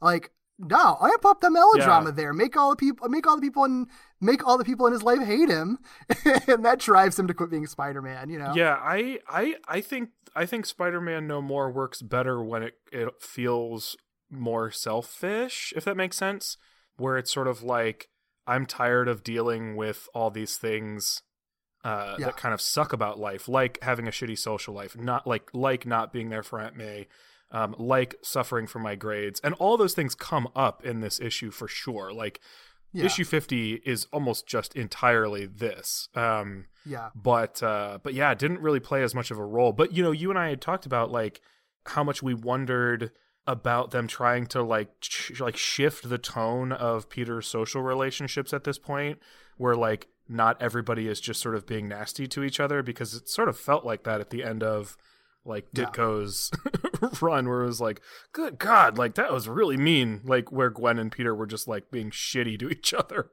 Yeah. um, so I, I don't know if this is an overcorrection, but uh, but yeah, everybody's pretty pretty chill with uh, with Peter. I think they're I think they're just trying to figure out how to integrate him into a college setting and figure out like can the high school thing still work here? And I think the answer Yeah. is like yeah, just do it. yeah, yeah, yeah. And I mean, it's it's weird because I, I still I still like issue fifty. I think, but Yeah, just more in concept than anything else. I think it is like a very pure distillation of the Spider-Man No More concept, and the reason that it's that it's you know been something that's stuck in people's heads and been sort of readapted in, in different ways throughout the years since then is because I think that is a really compelling idea of just like what if the superhero is just like I'm done with this and I quit and that's what this is and there's not really anything that much deeper to it but it's also the first iteration of the story within Spider-Man um, and probably the first really iteration of this kind of story that I think is really relatable. You know, whereas if if Spider if uh, Superman or Batman or Wonder Woman had the same story, it wouldn't be the same just because of the type of character that Peter Parker and Spider Man is. Yeah. Where it, it this is like a very it, it feels like a culmination of what has been a constant struggle throughout all 50 issues. So I think that like reading it as a standalone, it might feel kind of o- underwhelming because the the the the circumstances around his life aren't that complicated at this stage. But if you if you take into account everything that's happened over the last few years for him, you could just see this as being sort of the bubbling over moment for all of the bad things that have ever like happened to him as a result of being Spider-Man. Again, I think that future adaptations do it better, but this is a very pure core distillation of that concept. Yeah, I mean, no doubt, this is still a huge deal. Like, uh, uh, this is another circumstance. We talked about this a little bit with the Green Goblin as well. Is like, like, like you just said, like this has been redone and revamped and sort of improved upon. Um, but it doesn't change the fact that it's still a huge deal that there's a comic book about Spider-Man, who's one of the most popular heroes at the time, that basically says like, "Oh yeah, this is the issue where he quits, by the way," and then has that you know full page of him throwing his his suit away, which has become iconic at this point and has been you know you know homaged. That's not the right word, but like alluded to, and there are homages to it in nearly every iteration of Spider after uh, Spider-Man afterward. Um, like it's it's still a huge deal. Um, it's just with with uh with the new adaptations, it's so interesting to go back and look at these and be like, oh man, like it's it's still this at its core, and like when you put it in context, it's still a huge deal. But like, yeah, they really did kind of tweak it in a couple ways that that make it hit a little bit harder. But it hits a little bit harder because they figure out some of these relationships and sort through a lot of the things that the comic is is trying to sort out like actively. yeah, definitely, definitely. And it's still like there's still compelling things in it. You know, I, I think that I remember years and years and years and years and years ago, one of my one of my friends who's a big comic book nerd was just talking about why he didn't like the he he like didn't like Spider-Man 2 very much. Um, and one of the things that he pointed out was that like he hated he hates not to go on a Spider-Man 2 tangent. You can listen to our commentary for that. But this will be the main time I touch on it is that there's like the bit in Spider-Man 2 during the montage after Peter's quit when like police pol- uh, police cars go by and he looks at him like worried for a second and then just like eats his hot dog and is and then just goes about his way. And he was like Peter Parker wouldn't do that, you know, like he would be even if he thought he wanted to quit, he would be compelled to help the second he saw danger. And the counter to that I would say is that in this issue, he's faced even more directly with like be, learning that there's a uh, a robbery of like welfare funds and is even like oh man that's going to affect like underprivileged people every every sort of disadvantaged person will be screwed over by not getting this money. Um, but i'm i'm not i'm not going to do this. I can't do this. I can't i can't go out and do it and I'm, I'm choosing not to. And it's like yeah it's kind of the same thing. It really in both cases it takes him to be like in front of like someone either in a burning building or about to literally be murdered in front of his face for him to finally like intervene. And i think that that's um I think that that's kind of poignant because it makes his decision to become Spider-Man again less of like, well, yeah, deep down you were just compelled to do good, and more like an actual choice, you know? Yeah. Where it is like, yes, I do have the ability to choose not to engage with this and make my personal life better. I can. I have proven to myself that I am capable of doing that. But I have just chosen to live this life anyway because I know that that's the right thing to do. Yeah, I I always struggle to to like fully wrap my head around folks who like really feel like Peter Parker wouldn't ever quit or Peter Parker wouldn't ever walk away or Peter Parker will always persevere because I feel like that isn't who Peter Parker is. Like it's always a conscious choice and he is constantly struggling and he is constantly tempted by you know the simple choice to have a better life by not being Spider-Man and to me that that enhances these stories, right? I think the fact that that he's not forced to stop being Spider-Man. He's not injured in this circumstance. Like that already happened in the comic to this point and he continued to be Spider-Man. Like that didn't force him to quit. Like that's not what's going on here. It's not like you know he's been found out uh, and that forces him to quit. It's not like his life falls apart and that's what forces him to quit. I think what's interesting about this is that no one's forcing it. He just chooses to walk away and that makes us as an audience be like wait what? Hold on. You know what i mean? And i think that makes it way Yeah. more compelling and like you said makes the choice to return to being spider-man uh, have a bigger impact in my mind. I think I, I think all spider people always are tempted by not being spider people. We know that ultimately they will choose to be spider people again, but I don't think you can remove the temptation and the struggle and in almost every case at some point the choice to walk away. Like I think that is that is like baked into the core I feel like of a lot of spider folks. Mhm. and this highlights that Yeah. really well. I do love that that uh that that moment where he is considering like this will really fuck people over You know, like that's Yeah. that was really cool to see. Wasn't expecting that, and definitely is uh, a cool element to this version of this story. Yeah, absolutely. I mean, anything like pro welfare is always cool. So I like I like how explicit that is about it. Mhm. and yeah, and I mean, and I think that's that's the thing that I think that's the thing that's really relatable about about that that this story is, you know, like we're all sort of like everybody wants to think that they're a good person doing good in the world, but obviously like there's that element of like self-care and like wanting to take care of yourself too. And i think it's a struggle that a lot of us have is sort of like well where's that line? At one point at what point am i sacrificing too much of myself to do whatever good or charity or whatever i want to do versus how much am i just taking a step back and ignoring problems in the world for the sake of my own comfort you know? Mm-hmm. And that's a complicated line to draw. And and in a weird way like peter almost has it kind of is almost in kind of a nice position because he has such a very clear like oh no you have powers to help you be a superhero to take direct action so your choice is actually pretty clear you either do good or you don't do good like that's that's where it stops so i i just i just think that that that, that grappling with that is is is just always really interesting Yeah, yeah. Well, let's talk at least a little bit about uh, 51 and 52 and Kingpin and all this this sort of uh, gang uh, stuff, this underground stuff. I will say, as I've been reading through these early issues, I do enjoy the sort of underground crime boss stories more than I expected to. Um, So I did like this as sort of a continuation of the sort of ongoing like struggle to um, take over New York that's been happening. We saw a little bit of it with uh, the Green Goblin stuff when we were talking about the Green Goblin stuff. He had constantly been trying to take over the underground, and now he's you know out of the picture for the time being.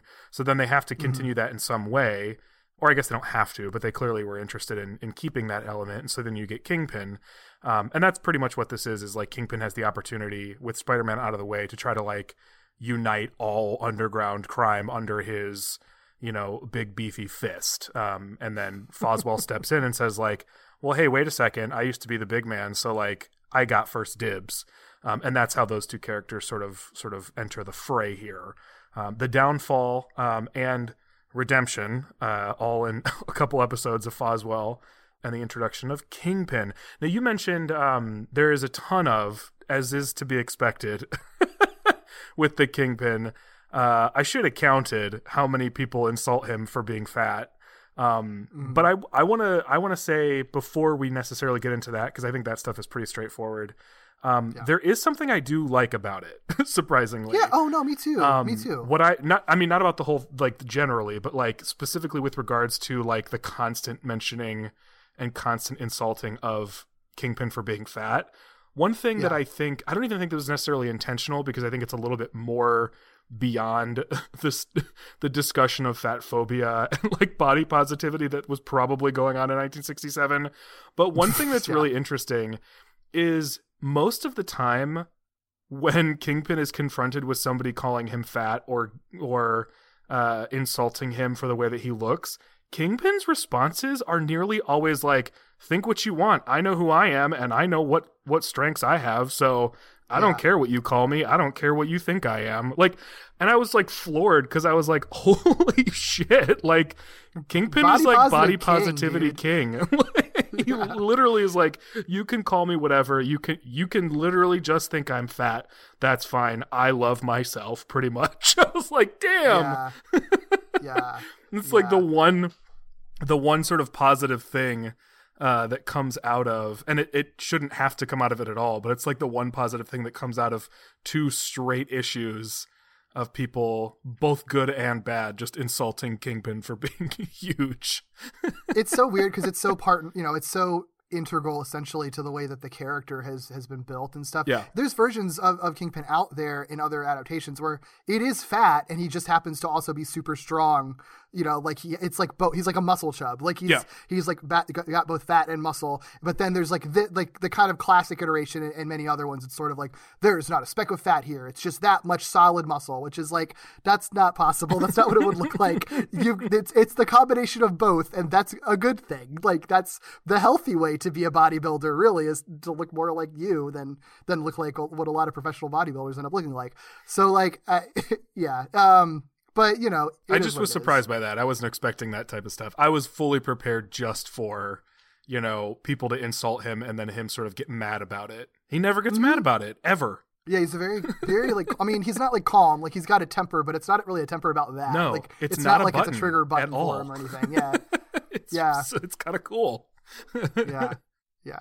And why should he care? He can like he can just do flips and crush people with his bare hands and shoot them with his like annihilation Yeah. cane ray. So he's fine. it's fully like I used to I, I I used to this came up a lot more in the past. I'm men, I'm almost like two decades out of high school now, but um, I used to always tell people like the nicest football players to me because I wasn't like a necessarily like a cool kid or anything. I certainly wasn't a jock, but the nicest football players to me were always like the linemen and like the biggest dudes because like Yeah, same. who are they threatened by? Who do they need to react to? You know what I mean? Like they, They're not gonna have a complex about anything because like exactly. I'm good, dude. I'm good. what can you say to me? You know, like you got nothing to prove. They're not compensating for anything. They're all they're all Rand Robertsons from Spectacular exactly. Spider-Man. Yeah. Exactly. It's like very chill, happy and content in their life. yeah. Yeah. I get those vibes from Kingpin in the in these couple episodes. It's so funny. Yeah.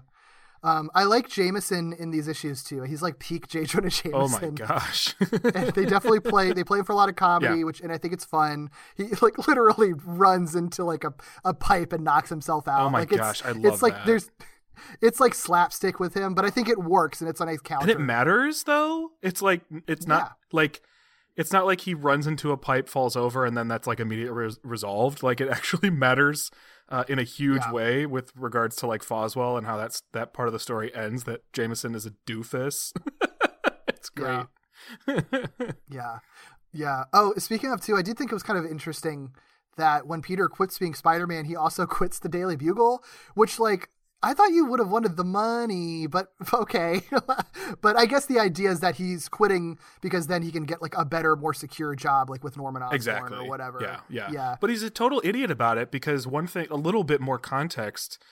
Frederick Foswell to this point has been figuring out that Peter Parker is probably Spider-Man. Like this is not the first time that Foswell in the comics is like that's a really strange coincidence. So it's not really a surprise that they kill off Foswell here. Um but uh but really really like it's probably a little premature because I would have liked to see that play out a little bit more. Um, but I do think this is sort of as close to they were willing to get to an every like like an ordinary everyday person figuring out who Spider-Man was. Um, so I guess it is surprise. It's it's a little disappointing, but also not super surprising that they would kill off Foswell, given that he was pretty much figured it out.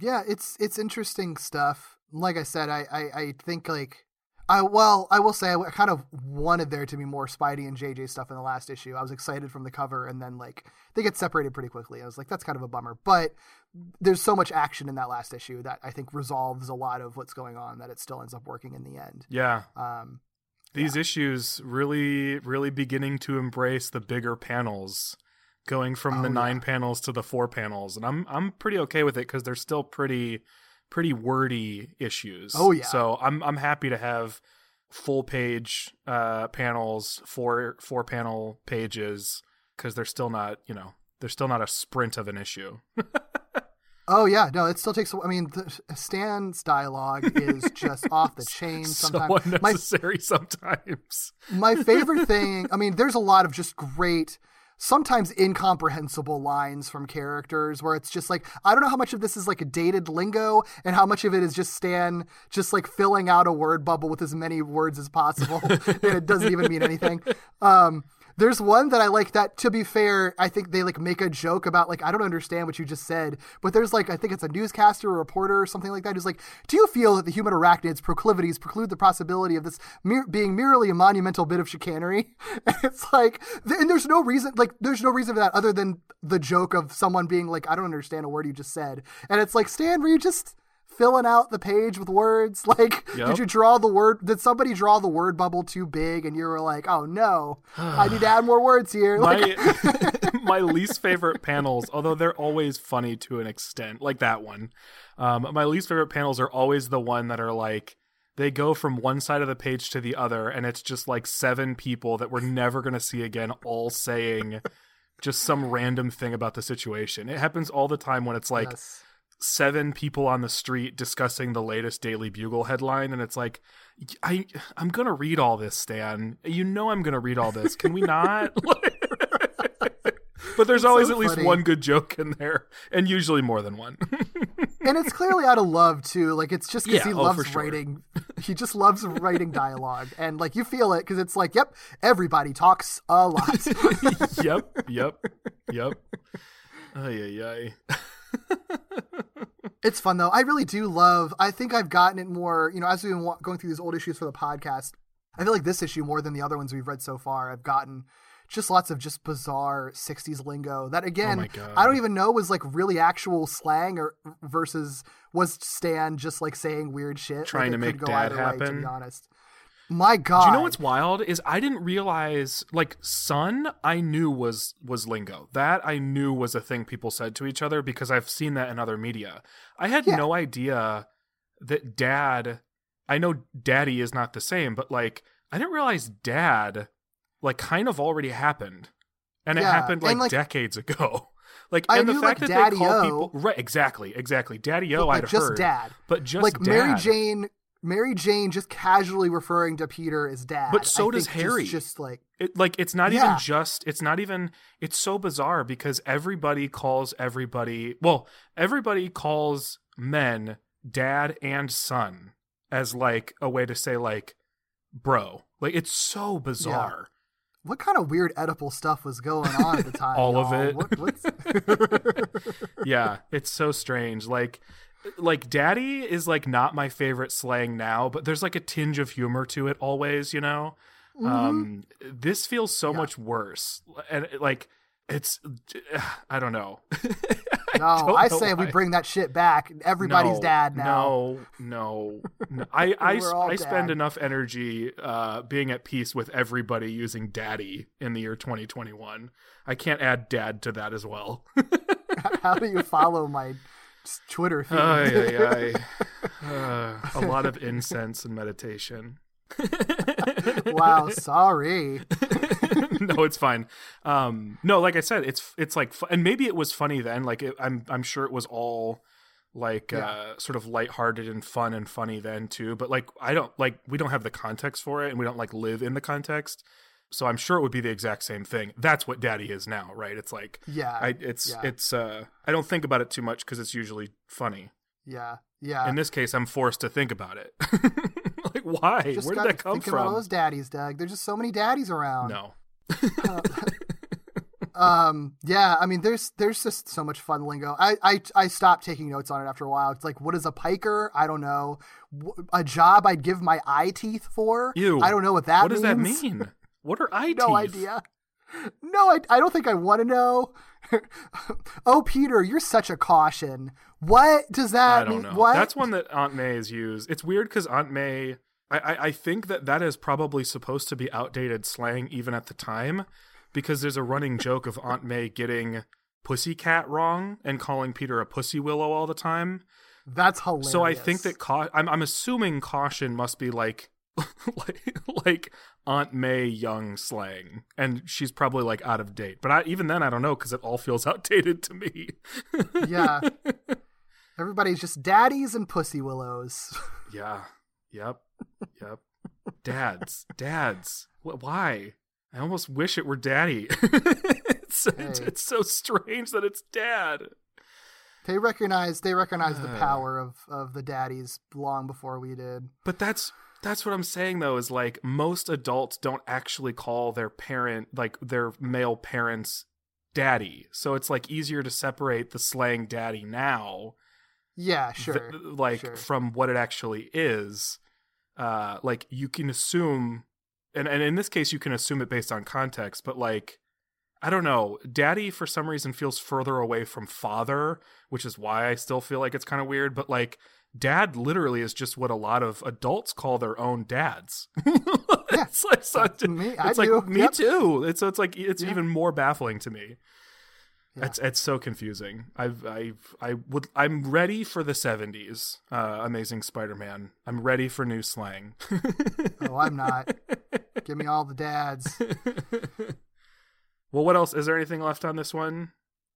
I'm sure there is, but I'm good. Uh, that's uh, it's uh, it's it's it is it's interesting to revisit.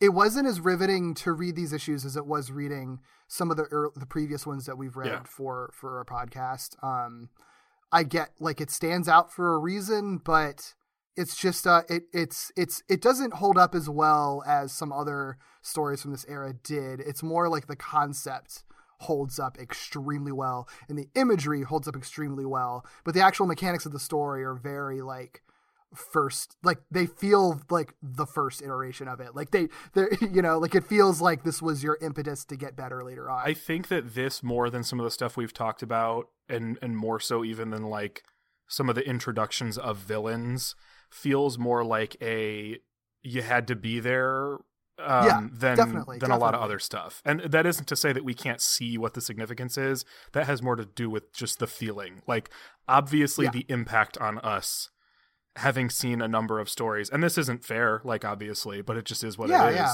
the impact just can't be the same you know it's more from an enjoyment factor Right. than it is like an analysis factor because analytically and historically totally makes sense that's it was a big deal at the time and it still is a big deal in the terms of like the spider-man canon you know Yeah. Um and and in like peter parker's overall arc over the last however many years 40 50 years or whatever Yeah. um so you know it i get it i totally get it Yeah. just surprised that it wasn't as as sucked in as i wanted to be Yeah. good stuff good stuff Yeah, good stuff daddy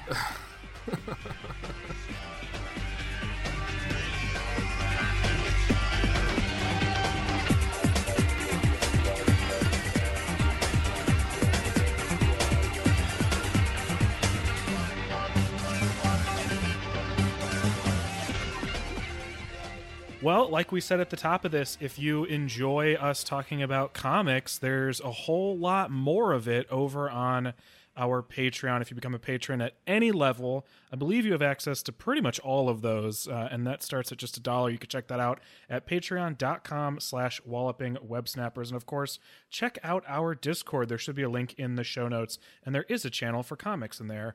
Uh, you can also find Derek and me all over the place on the internet. Derek, where can people find you and the things that you are working on? Sure, you can find me on Twitter at Derek B. Gale. You can also find my podcast Gimmicks, which looks at the high concept, experimental, structure breaking gimmick episodes of television with a different show and a different guest every week. Come it anywhere you get your podcasts or on Twitter and Instagram at GimmicksPod. What about you, Doug? You can find me on Twitter at Ickybooley, I C K Y B O O L E Y. And if you like Pokemon, you can listen to me on another podcast here on the Four Eyed Radio Network called Victory Road. It's a Pokemon podcast uh, where we talk about things in the world of Pokemon just as they're happening. And if you like books and video games, you can listen to me on Novel Gaming, a podcast I do with my friends Katie and Vicky, where we catch up on all the media we have been consuming lately. Also, check out our monthly podcast, Falling with Style, an ongoing Pixar movie marathon, where we watch every Pixar film chronologically. Our episode on Luca is out next week, wherever you get your podcasts. Visit us on our website at wallopingwebsnappers.com and please follow the show on Twitter, Instagram, and Facebook at Walloping Web Pod or email us at wallopingwebsnapperspodcast at gmail.com. Please rate, review, and subscribe on all podcast platforms because if you like what we're doing, somebody else will too, and they just have not heard about us yet. Next week, we return to the 1981 solo Spider Show with The Sandman is Coming. Ooh, the Sandman's doing what now? Oh boy.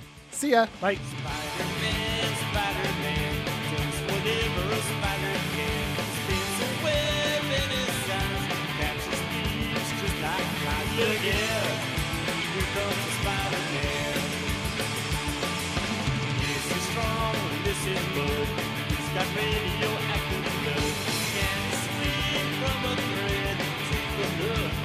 overhead. Here, the Spider-Man.